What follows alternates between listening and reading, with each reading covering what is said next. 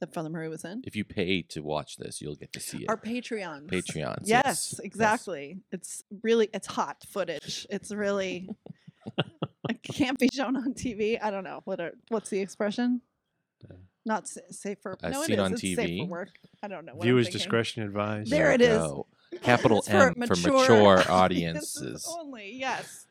Every time I see that warning, I congratulate myself on being mature enough to watch it.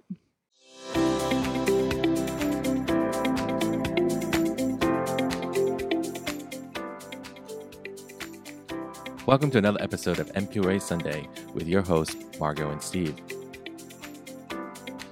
Today we have returning guests, Father Murray, our pastor, and our director of Hispanic Ministries, Charlie Joyce.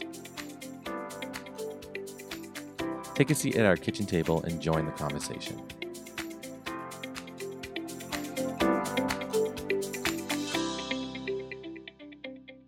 Hey, hello. Hello. Good morning. Good afternoon. Hello. We don't know what time it is. The studio is like a casino. There's no clocks. That's right. There's no natural light in here. So we could have been in here for hours by now. We don't know. Mm-hmm. But we're excited to be here. We're going to have a great conversation around this Sunday's gospel. Mm-hmm. And our loyal viewers may notice that we've done a whole kangaroo switcheroo here. I'm still in my usual seat. Yes. Stephen has moved over. I'm here. And Charlie is at the reins today, the technological reins. Mm-hmm. And so please pray for Charlie. And then Father Murray, our friend, pastor, boss. So behave yourselves, in that order. People. Oh, that's nice. Thank you, Stephen. Father Murray was with us in our sort of in the director's cut. Yes. When you buy the CD set, you'll see the episodes. Right. So anyway, hey, Father Murray's here. We've just all had lunch, so we're nearly nappy, mm-hmm.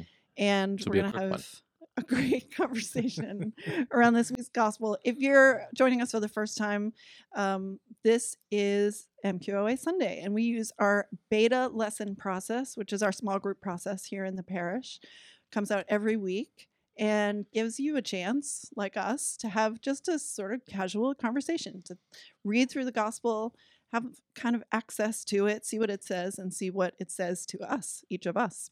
And you can follow along with the lessons on our website, etc. You can just grab a cuppa and join us, and we'll start the conversation. That's an expression. A cuppa? Yeah. Okay. Charlie, back me up on this. You've heard this. Yeah. I've heard a cuppa and a cup of Joe. Yeah. See? Yeah. Okay. It's for mature audiences only, Stephen. Sure. Okay, so let's do our icebreaker. We'll whoever's ready, tell us your name, whether you're right-handed or left-handed, and how many glasses of water you drink a day, typically. Who's ready? You look ready. Sure, I'm ready. I'm Father Bob Murray, and I am left-handed, and I think that I drink roughly 8 glasses of water a day, which is the recommended dosage. Okay. Okay. Yes. Yes. It's very responsible of you. Well done. Thank you. Stephen, how about you? I'm Stephen. I'm right-handed, and I'm supposed to drink 64 ounces, and I think I probably do half at 32. Okay. I have a water bottle. It's 32. Okay. I should drink more, though. Okay. Well, we're not judging. No, but I can feel it, though. Oh. I can feel it when I don't drink enough water. Okay. All right. We won't get into what that feels like. Charlie, how about you? I am right-handed, and I also feel like I don't drink enough water each day. But I can tell when I need to drink water. So really, yeah. Mm-hmm. Huh. Okay. How many glasses of water do you drink? I'm Margo. Mm-hmm. I'm right-handed, and I drink seltzer all day long. Okay. So I don't know if that counts. Does it count? Yeah. Sure. There's no sodium in it, so it's just... That's right. Yeah. Just bubbles and natural flavors. But if you drink it all day long, you don't know how it is when you don't drink it all day long. That's true. Yeah. I guess I should give that a shot. Mm. Not drinking enough water so I can know. Okay. So here's what happens at MQOA Sunday. We're going to have the gospel read twice. Father Murray's going to read it the first time. We're going to take a minute just to soak it in, see what God's telling you. You can actually even ask God to point something out in the gospel as you hear it. What does God want you to hear specifically this week in this moment in time. So we'll take a minute just to kind of soak it in, and then I'll read it the second time, and then we'll converse. John said to Jesus, "Teacher, we saw someone casting out demons in your name. We tried to stop him because he was not following us." But Jesus said, "Do not stop him, for no one who does a deed of power in my name will be able soon afterwards to speak evil of me. Whoever is not against us is for us. For truly I tell you, whoever gives you a cup of water to drink because you bear the name of Christ will by no means lose the reward. If any of you put a stumbling block before one of these little ones who believe in me, it would be better for you if a great millstone were hung around your neck and you were thrown into the sea. If your hand causes you to stumble, cut it off. It is better for you to enter life maimed than to have two hands and go to hell, to the unquenchable fire. And if your foot causes you to stumble, cut it off. It is better for you to enter life lame than to have 2 feet and be thrown into hell. And if your eye causes you to stumble, tear it out. It is better for you to enter the kingdom of God with one eye than to have 2 eyes and be thrown into hell, where their worm never dies and the fire is never quenched." Take a minute, soak that in. If you're looking at it, just look back over the words. See what stands out to you.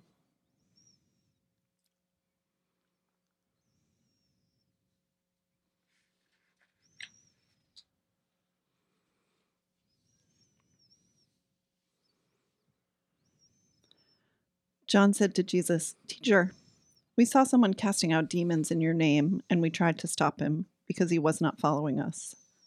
But Jesus said, "Do not stop him, for no one who does a deed of power in my name will be able soon afterward to speak evil of me. Whoever is not against us is for us. For truly I tell you, whoever gives you a cup of water to drink because you bear the name of Christ will by no means lose their reward. If any of you put a stumbling block before one of these little ones who believe in me, it would be better for you if a great millstone were hung around your neck and you were thrown into the sea. If your hand causes you to stumble, cut it off. It is better for you to enter life maimed than to have 2 hands and go to hell, to the unquenchable fire. And if your foot causes you to stumble, cut it off. It is better for you to enter life lame than to have 2 feet and to be thrown into hell. And if your eye causes you to stumble, tear it out. It is better for you to enter the kingdom of God with 1 eye than to have 2 eyes and be thrown into hell, where the worm never dies and the fire is never quenched." So sort of a light gospel this week, right? Some beautiful sort of florid imagery. Something you want to read over just before you go to sleep at night, I think. Right. What stands out to you just in your first go through for this? Well, now I know where, how many glasses of water you drink a day question was referencing. Charlie. You can't get anything past Charlie. I truly tell you, whoever gives you a cup of water to drink because you bear the name of Christ. Or 8 cups. Right. I guess. Right. And so it had to have come from that. So there's that. That's the first thing that stood out. And I guess next thing was the fact that Jesus is telling his followers, if someone's doing a good deed, just like you all are doing in my name, mm-hmm. Don't stop them. Let them continue to do the good work. Yeah. Mm-hmm. He's not protecting the brand. Right. He's not copywriting the brand of whatever, Christianity, Jesus. He's saying, go for it, kind of, right? Yeah. That's been part of his message. The Spirit blows where it will. Oh, yeah. Mm-hmm. Yeah. Yeah. What about you two? Anything kind of pop out to you from this reading? I like the first paragraph. When he goes into the details, I'm lost on that, because it's a metaphor, but I really do like that. Whoever is not against us is for us, and this is probably a continuous to the conversation of last week, or the week before, who's the greatest, right? So now they want to control the message, the apostles, yeah. And now Jesus is saying, apostles saying no, they're doing the right thing. They're saying through my name, and then he goes into this tangent. that I would skip over. Really, Stephen? Because this, I would almost guess you wrote this, honestly. This is so you. Really? Yeah. Yeah, because you're very much into discarding things. I do love discarding. I do love to discard. So, there, see? But not my piece of my human body. Yeah, that's okay. I'll give you that. Yeah. So far, so good anyway. FM, what do you think? Right. Yeah, I think that part of the picking up what Charlie said, and Stephen also think that the idea that there's a lot more spiritual or good work going on than we have to see, that we get to see. There's lots of it goes on anonymously. That's the first thing that kind of comes to my mind also. But then also, too, I think that Jesus spoke in kind of an exaggerated way sometimes in order to get people's attention. That I'm sure he didn't mean cut it off. I'm sure he meant, pay attention to where your sin is and where your weaknesses are, and then pay attention. And that's how. If you cut it off, is another way of address it. If you're a violent person, then you need to learn to watch what you do with your hands. Yeah. Or, you're a person who stares and judges. Watch what you do with your eyes. Right. Okay, that's kind of where I go with that. Yeah, he's definitely. Here are these four disciples, bless their hearts, thinking something's important, right? Right. And he's, they're like, "Hey, isn't this great? What we did? We totally stopped this guy. He was using your name," and expecting probably to be like, "Thank you, thanks," right? Right. And what they get is like, no, don't stop him. Yeah. I think also this is also an extension of the last couple of weeks where, where does all the bad stuff come from? It doesn't come from without. That's right. It's all from within your heart and, decisions you make in your mind. And so, right. Yeah. Right. It's that difference of like, what's a negative influence, right? Mm-hmm. In that they're worried about other people and he's reminding them like, no, it's you need to monitor yourself. First. Right. Right. Yeah. Right. Before, yeah. Don't worry about that. Right. Do you think it's true? I mean, do you agree with Jesus that that it's okay for people to just use Jesus's name to do good works if they're not really into it? Do you know what I mean? Like, do you think it's what's on their insides? I guess. Yeah. Yeah. Mm-hmm. Yeah. Are they doing it for fame and fortune, or are you doing it because you really hope that this person has healing? Right. Or this person, receives forgiveness. Right. Yeah. So, but he kind of doesn't say that, right? He's like, I don't even care why they're doing it. Right. And this can rub us wrong, I think, naturally, the disciples. And I think anyone who's kind of worked hard to be a Christian, let's say, right? Who's like working hard to kind of make sure that their influence is Christ-centered. Mm-hmm. To hear, like I think for Catholics for a long time, it was like, I'll say this. When I was a kid, I had a lot of friends who were Baptist. And I don't think this is necessarily true of all Baptists. I haven't met all Baptists, but the ones that I knew growing up thought for sure that Catholics were going to hell. Right. So for them, they were protecting the brand. They were like, no. You can't, you can't do this right in the world. You can't even be saved because you're not using the brand the right way. That's how it came across to me. Yeah. Mm. Do you have any experience with that, FM? Oh, most certainly. Yeah. That people asking, you're not saved, and like, yeah, I am. I was baptized. Oh yeah. That's right. Yeah. That's right. It makes me think of the first year you were in Salem and decided to go out and check out Halloween night. Oh. Do you remember? And how was that? I remember that you found a guy on a crate preaching. Oh, yes, that's right. Oh, yes, I probably know this guy. Yes. Probably. Yeah. Probably. And that, like, what was in that moment where you, like, maybe you were having a moment like this, like, oh, dude, I don't know if we're playing on the same team. Right. But they do say that he was casting out demons. So it looked like he was actually doing something. Oh, that's true. Right. And the people that guy, for example, is not sharing love in the town square during Halloween. They're telling, he's casting them to. Yeah. Oh. So, I think there's a difference. I think because he was actually casting out demons, that he was actually on brand and using his name the right way. Oh, okay. But yeah, I definitely see. But it's just interesting because this is kind of like this he's kind of foreshadowing the church, mm-hmm. right? It's going to break apart. It's going to spread, right? It's going to be different people. Factions, yeah. Sure. Mm-hmm. So he definitely, I think, is trying to. He's basically saying Catholics are okay in this reading, right? Don't you think? Right. Yeah. Right. Like we can all do it in different ways, which is nice, but we have to be careful of course. Right. Those that do not. It's about, like you said, your intentions, right? Yeah. Where it comes from. The other thing it makes me think about is that my mom, who grew up, she was born in the 1930s, so very pre-Vatican II childhood, if that means anything to anyone.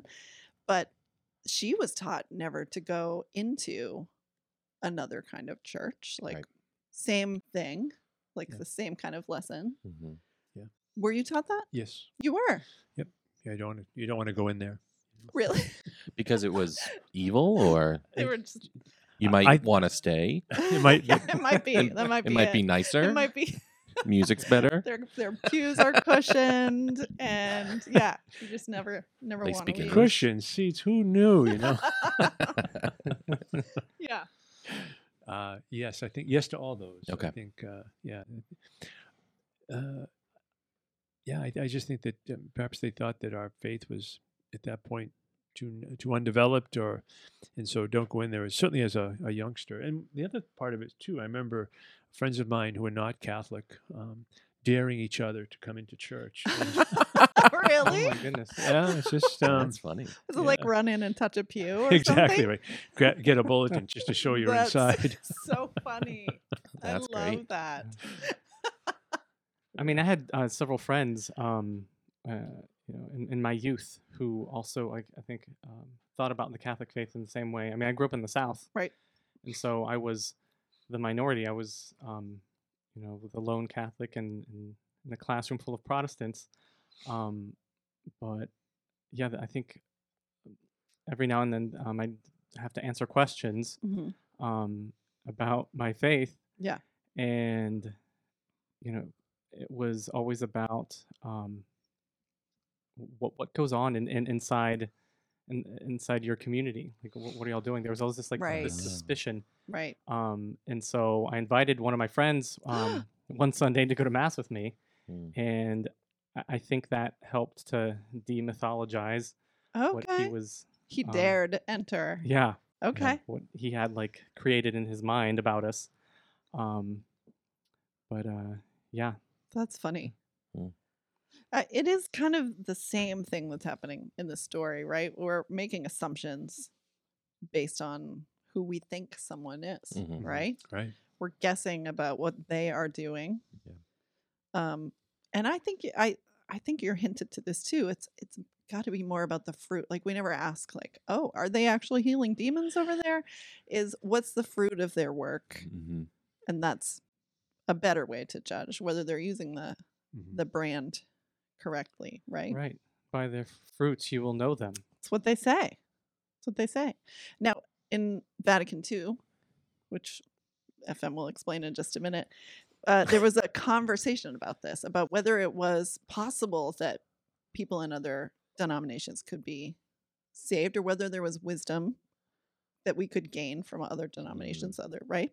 Do you remember this? This is a pop quiz, I know. And I totally have the teaching right here on this paper. But if you want to say something first. Yes. Well, I think part of Vatican II was addressing the issue of, extra ecclesia, no salus. Outside the church, there's no salvation. Right. That's what I was going to say. Right. And so that was part of the controversy. Had grown up very locally here in the Boston area, actually, with... Father Feeney preaching on the Boston Common that outside the church there was no salvation. Oh, and so that was part of the reason why. There's all kinds of stories behind that, but and there's actually still a group of people who have a place out in the middle of the Stillwater, out in the middle of the state somewhere, that still pretty much hold to that, I believe. Really, yeah. That's so interesting. Right.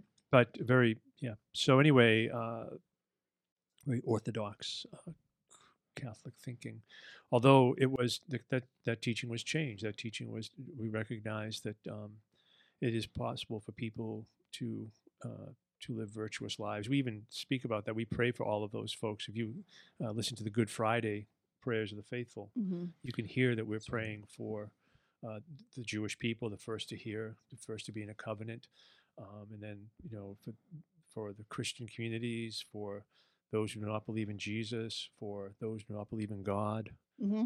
and that all of those folks, you know, obviously can be prayed for, first of all, but also to that it's possible that they could achieve salvation, but we believe that, you know, that the church is the principal instrument. Now, was there a Good Friday prayer before Vatican II that was sort of...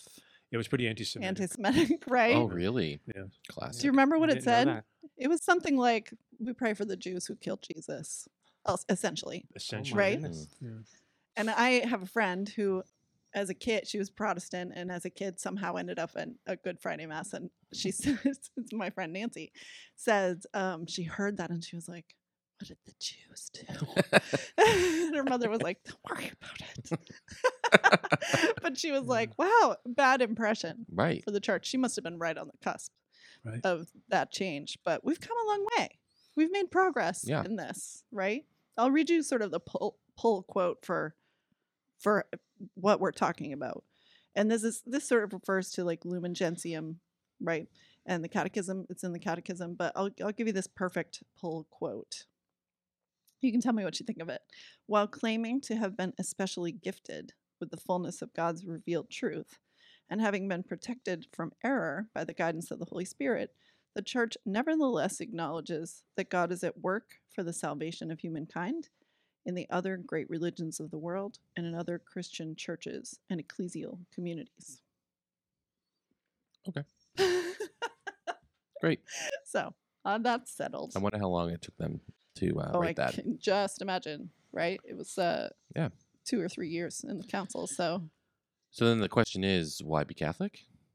Oh, is that the question? Right? I mean, that's what they're saying. It's like it's okay to not be Catholic. We are especially gifted. Oh, we're especially gifted. It says it right there. Well, I think that we would say about ourselves that we're the right. principal instrument. Salvation, but that not being part of the church doesn't exclude someone necessarily okay. from mm-hmm. salvation. Mm-hmm. So do be Catholic. Mm-hmm. Yes. No, but our answer to that. Yeah. Well, you know what? That is exactly I think what the apostles are worried about, right? Like if everyone's calling themselves a Christian or a follower of Jesus, and everyone's casting out demons, then what are we doing? Right. You know, like, why am I following this guy to the cross? Not that they knew that, but why am I putting myself at risk for this guy when everyone can, Tom, Dick, and Harry can come out here and use his name and get rid of demons? Yeah. It's an understandable question. Mm-hmm. Jesus doesn't like it, though. In the story, he's not really liking his friends recently. I do feel like we've reached that section of Mark where he is just annoyed with them. I can relate. Which I like. You can relate. Yeah. Because I guess, I mean, if he has his eye on the prize, which is like he knows what's coming up, right? He knows that he's going to die and it's going to be horrible. Like, that's a stupid question. You know, like, I'm talking about death here and you're asking, right? You know, so I can totally relate to be like, that's not the point. Yeah. Move on. But I do... This whole experience of MQOA Sunday has really humanized the apostles for me, though. Oh, that's which is good. Nice. I like that because they're hyping on different human emotions. They are the greatest, so human. And, right. Yeah. Yeah. And kind of lost. The whole amputation section. No. Like they're kind of lost. Oh, they're lost. Oh, yeah. Okay. Like you can tell that. Spoiler alert. Pentecost comes and they need more. Like, they need more wisdom and time. I think that's all part of it, right?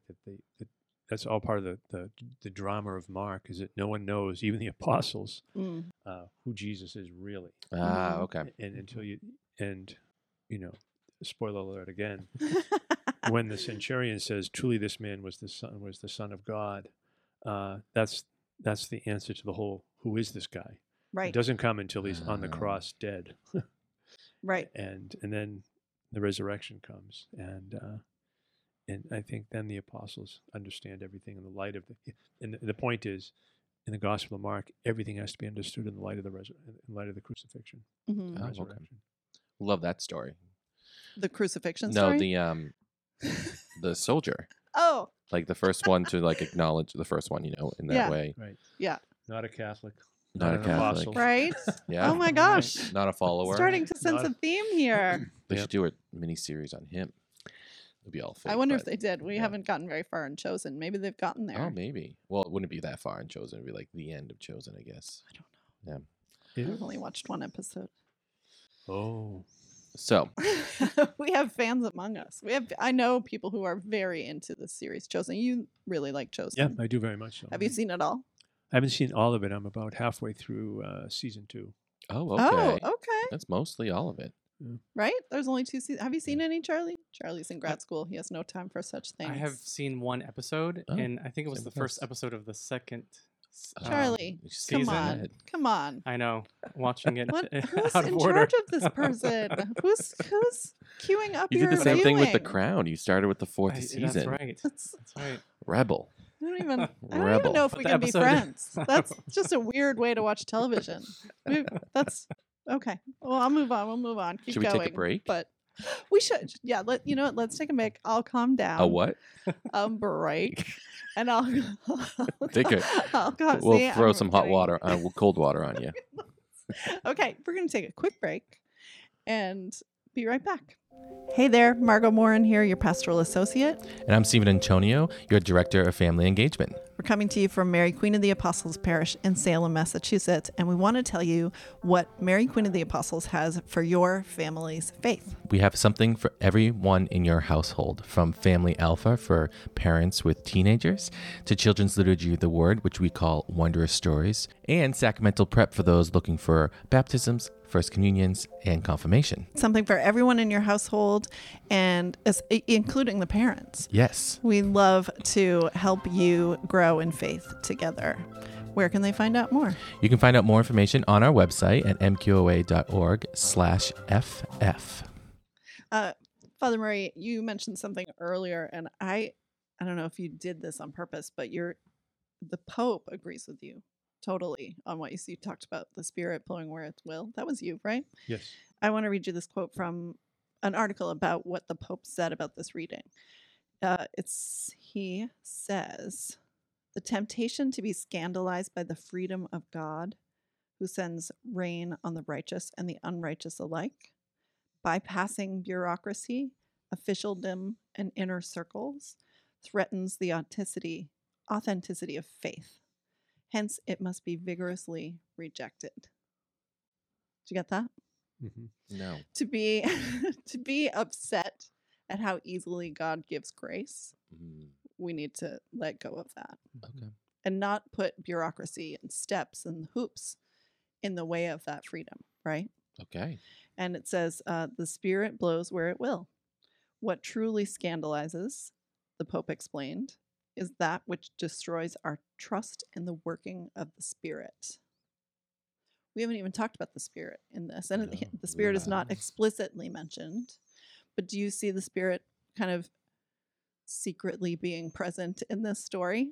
I see it in the first half, certainly. And then I think that in the first half, it's quite obvious. Well, in my opinion, in the first half, it's quite obvious that the Spirit blows through anyone who uses the name of Jesus to do something, to do some good work, or does it because they're trying to imitate Christ. I think in the second, the second part is kind of blowing through, in that it is more like a prophetic way. So look at this is your weakness. Yeah, you know, so it you know, kind of whatever, blows back the hair on your face to see that you need to wash it. Yep. Or even clarifies, allows you to see what your hand has just done in hitting somebody or stealing something or that kind of stuff. Yeah. So that, so that's where the Spirit illuminates that, the darkness. Yeah. Very cool. It's kind of like the healing Spirit in the beginning, and then there's the like conscious spirit. Yeah, yeah. Right. Of, like, working in the background, yeah, kind of thing. Yeah, kind of your guide. Ooh. Where it says, if any of you put a stumbling block before one of these little ones who believe in me, this part about the stumbling block, I think that's what he's kind of talking about, right? To put steps between the giver of grace and the receiver. Mm-hmm. I think it's something we've done as a church in the past. You think? I think it's happened. I'm sure it happens in every church, right? Yeah. And I think it reflects kind of what the apostles are saying. Like, there needs to be some criteria, right? Right. And Stephen and I, who've been in faith formation jobs for so long, have seen it. I won't speak for you, but I've seen the gamut, even still now, parishes who are saying, oh no, you have to do this. There's a list of things you have to do in order to really, like, they're not saying, but earn your sacrament, right? Mm-hmm. And I get it, because it's hard to just kind of be like, I don't know. It takes a lot of trust, I guess, and faith in just sort of saying, just come and get it. Right? Yeah. May I? Yeah. Yeah. Yeah. The church's teaching, it's interesting, like on baptism, I always say that, like, if grandmothers show up and say, I want to have my granddaughter baptized, mm-hmm. the only rule I say to them is that, look, at parents have to ask for it. So just mm-hmm. have your mother, have the mother call me. Yeah. And that starts, and that's it. That's the process starts. Yeah. And basically, I think that's the fact that, and then she does, or he does, a mother or father, that's obviously grace is working. Mm-hmm. And so, you know, hopefully we respond to that. I think the other part of it, though, is we even within the baptism rite, we do, you know, we say we have an expectation of you. Mm-hmm. So. Right. Yeah. I think it's understandable. It's that human part of us, right? Yeah. That says, if I give this to you freely, you won't value it. Right. Yeah. Or like help you fully understand what you're signing up to be. Right. Like thing. I want to know that you know all the things that you need to know. Right. If you look at the canon law behind sacraments, there's not a lot of hoops to jump through to be able to receive. Desire is a huge part of it. Well, desire, in the definition alone, isn't it outward sign of inward grace? Mm. So it already happened inward. Oh, that's an interesting theological, sacramental theology theory, Stephen. Right? You're not the first person that's thought that. Charlie, anyone? Any comment on the right side? Is that true? Is it not true? Other theories? I agree with everything that's been said already. Charlie. Yeah. Well, you know what? I do think we want, as much as we want to, because we're humans, we want to pinpoint that moment where it happens, right? We want to have some kind of control. You asked that priest was like, when does he become Jesus in Mass? Right. And his response was like, it doesn't matter. I asked Father B, when in the consecration, like, when does it happen that it becomes Eucharist? And he said, it doesn't matter. Yeah, I think the common understanding, the catechism understanding, would be when the priest says, this is my body. And he says so. Yeah. Well, that really kind of takes the beautiful teaching out of that story, but. Sorry. Yeah. No, that's fine. He was being Jesus. He was like, you're asking about this little point. Right. And that's not the point. Yeah. So when is the community? Right. Right. At the opening song or at the Eucharist? I mean, when are we community? I feel like the church's whole life has been spent trying to decide what's important, right? What it must control, what it can't control. Like I think that's how revelation happens in the church. Like what's ours to control and what's ours to trust. I think that this showcases to me that the church in general needs to trust the Spirit more. And I think that when you do put barriers and a carrot and all of this just for the sake of control, you're trying to put the Spirit in a box. And I think that you're asking who's the greatest. Yeah. And you're asking that. Oh, that's very profound, Stephen. Right. It's beautiful. And I think personally, if anyone's coming into church asking for a sacrament, you should count your blessings, because there's a lot of things in the world telling us not to go to church and not to have faith. Mm-hmm. So if someone comes to a church and says, I want A, B, or C, it should be yes. It's definitely a good sign. Yeah. Yeah. It's a yes and. Yes. And. Yes. Yeah. Yes. Yeah. And. Yeah. Because it's, yeah. Yeah. That's a Simpsons quote where someone asks the pastor, if I do this, am I going to hell? And he says something like, well, the answer is a yes with a but or a no with an and. Like, it's always a little. Oh, which reminds me, another Simpsons reference. What do you think about this idea of hell, this burning flames of hell sort of image that he talks about in this reading? And I'm thinking of this because of the Simpsons, the Springfield Tire Fire, which maybe I'm the only one. Yeah. It's always on. It's always on fire. No, viewers, you guys need to watch The Simpsons. It's 30 years old. It's old. Get on it. Anyway, the flames of hell. What is this, your image of hell? Is this how this looks in your mind's eye? I mean, I think he's trying to get a point across. Yeah. And so he's using very vivid language to do so. And so I don't really think, if that he doesn't want someone to pluck out their eye or to cut off their hand. Right. But like what you were talking about before, if something is causing you to, not live a life of virtue, then you need to do something. Yeah. To like redirect. Yeah. Your life. So yeah. I think that's what he's doing. I don't know. What do y'all think? This is not a test. You cannot fail this. It's just I'm really asking, like, when you think of hell, is this the vision you have? Is this how you understand hell is meant to be or is? What do you think about hell? There's a general question. Right? Just say it. What do I think about it? I think I don't want to go there. I think that it is the absence of the love of God. Okay. And because of that, no holds are barred. Okay. And so when you read about like in demonology and that when you like their personalities are all the same, essentially. Yeah. That they all are zombie-ish. No, not necessarily zombie-ish, but just they're all hateful and arrogant. Oh. Oh, okay. Interesting. Which is the opposite of what Jesus was. Right. Which is loving and kind, okay, healing. That there's a destructiveness to them. They're self-destructive, and they're also other-destructive if possible.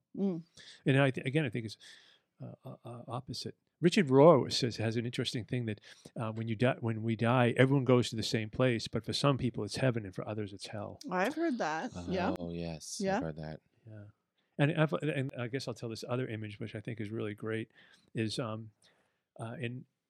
in both in heaven and in hell, food is served, and everybody has a 2-foot spoon.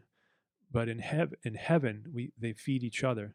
In hell, everyone tries to feed themselves, and so you can't do it because the spoon is too big. Yeah, so interesting, right? I love that. I think I heard that story when I was in middle school in a homily. Yeah, and that's a vivid picture for me. The spoon one. Yeah, okay. And what I love about that is that the only thing keeping people in hell is that tiny bit of like attitude change. Like it's the tiniest. All they need to do is turn the spoon around. Right. And they have all that power in their hands. Yeah.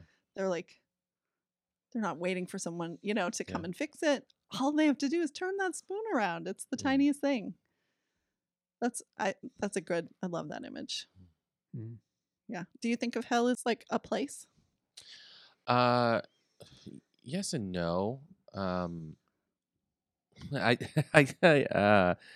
So recently Christine was talking about like hell is like the lack of God, so it's not necessarily a different place, but just the feeling, and through anxiety, I know like that feeling, like that is personal hell for me. Oh. So I feel like, and then we're a spirit, so it's kind of like I don't know. So I don't think it's I don't know. It's bad. It's something a way I don't want to go, but just the same way I don't have a vision for heaven as well. Mm. It might just be more of a feeling, like you were saying, like the lack of healing, a love of God would be painful. So you just feel pain. And the opposite of that. Yeah. But. Yeah, you know, in this translation, he uses the word hell. In other translations, he uses the word Gehenna, which is a place near where they were. Oh, really? Yeah, which we can nerd out a little bit on Gehenna, I think. It was a place of sacrifice to a terrible... pagan god. Yep. Oh, okay. So it was... and it happened so much in this place that the land was basically unredeemable. Okay. Like, they could never use it again for something like good. Like a nuclear... bombing area. It was a spiritually nuclear site, right? And so they made it into the garbage dump, right, for the town. So he's really, when he's talking about Gehenna to the people then, he's using a reference to an actual place that they know, right? That is entirely on fire and full of worms. The Jewish imagine recoiling. I'm going to just like someone hearing like, oh, not no. Right. Let's. I don't want to go there. Did the Jewish faith? Does the Jewish faith believe in heaven and hell? Is this a new concept that he's introducing to these people? No, but okay. There we go. Oh, well done. Yeah. So, if you read the scriptures, the Pharisees did have a sense of eternal life. Nicodemus would have been a good example of that in the Gospel of John. But the Sadducees, they were the ones who held that there was no life after death, and that's where the question about the woman who marries seven brothers. And they were trying to trip up Jesus, like, so who's she married to when they get to heaven? Right. So, that's right. You can remember this because the Pharisees, the Sadducees don't believe in an afterlife, and so they're sad. You see? Gotcha. Huh? Wow. I'm gonna write that down. That back when that comes up in my normal conversation. Speaking of nerding out, no, I'm sorry. Do we need to take another break? Yeah, let's take a break. Okay, let's take another break. Think about this. What's your takeaway? If, for instance, you were going to be preaching on this weekend, what's something you would preach about? Take a minute to think about that. We'll be right back. Hey there, this is Margot Morin, your pastoral associate. And I'm Stephen Antonio, the director of family engagement. We're here from Mary Queen of the Apostles to invite you to try Alpha. Alpha is a series of conversations around the core concepts of Christian faith and the big questions in life. And it's perfect for you, no matter where you are on your faith journey, even if you haven't started on a faith journey. Mm-hmm. We feed you, we give you great people to meet and a chance to ask your questions about faith and life with people who will not judge you or even necessarily answer your questions. And you can find out when our next series starts on our website at mqoa.org/alpha. We'll see you there. So we're back. Welcome back. We left you hanging on the edge and wanted to know what your takeaway is. What would you preach about? What do you think people need to hear from this gospel? Anyone? FM, do you have a thought on that? There's no reason to go home and sharpen knives. Right. I think that it's as Stephen pointed out. I think two sides of a coin. That on the one hand, being trusting the loving Spirit of God to go where God wants it to go and needs it to go, as the Holy Father said also in that quote, but also recognizing that the Holy Spirit actually might blow into our hearts and minds and souls to show us that there's something we need to take care of ourselves before we start worrying about who's doing something for Jesus. Mm-hmm. And that if we can continue to grow in holiness, then that's really the goal for all of us. So yeah, I like it. Yeah. How about you, Stephen? What would you preach on? I would take it like similar to FM. I would take it backwards. Like, the goal is to use my name, use Jesus' name to heal, to share, to love. But first, figure out what's wrong, what's wrong with you. Okay. Or yeah. maybe what is something that's blocking the ability to do that. Yes. Yeah. What's taking you away from Jesus and doing that? Because he's clearly encouraging us that it's okay. Yeah. But informing us that, you know, there might be some blockage. So. Right. Right. Charlie, how about you? Do you have a takeaway? I think I would focus on the fact that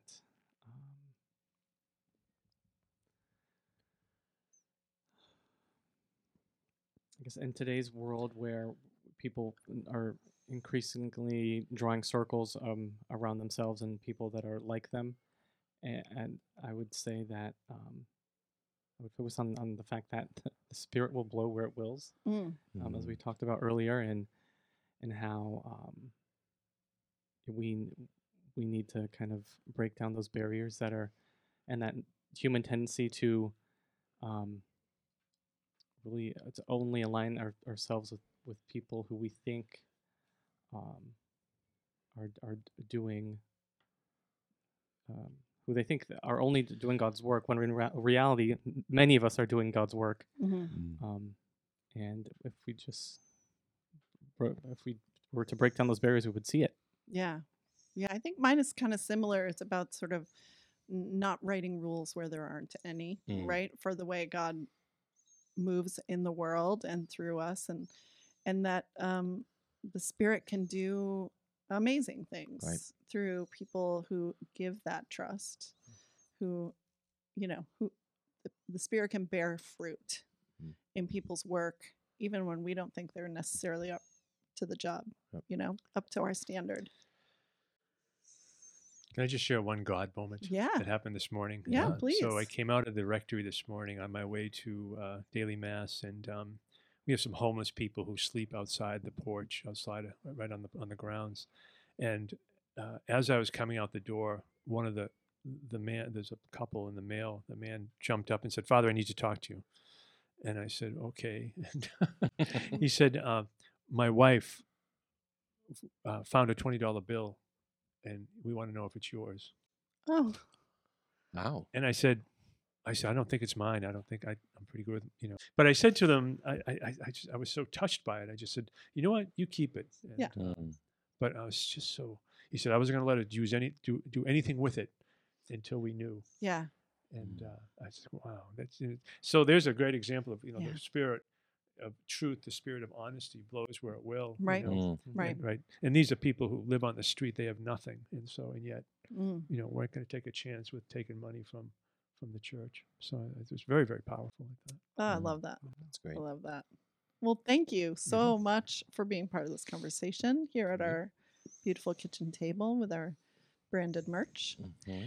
And we always end with a prayer. Does anyone want to pray for us today? You don't have to.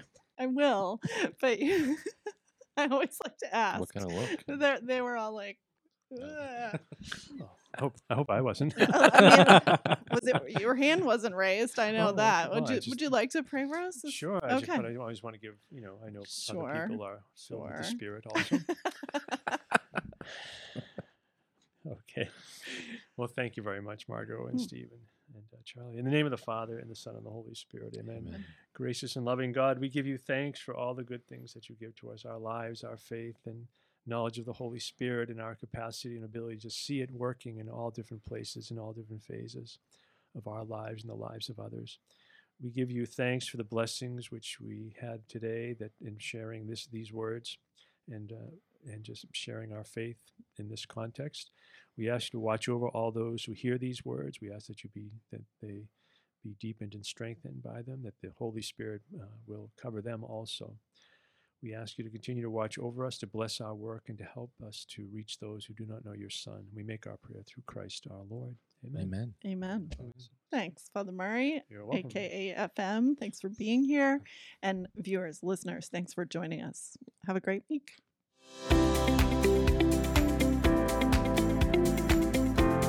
MQOA Sunday is brought to you by Mary Queen of the Apostles Parish, located in the historic city of Salem, Massachusetts. Your hosts are Margot Morin pastor associate, and Stephen Antonio, the director of family engagement. The show is recorded in Salem, Massachusetts, and edited by the staff of MQOA. The Beta Lesson is written by Margot Morin. Find out more about Mary Queen of the Apostles Parish on our website, mqoa.org.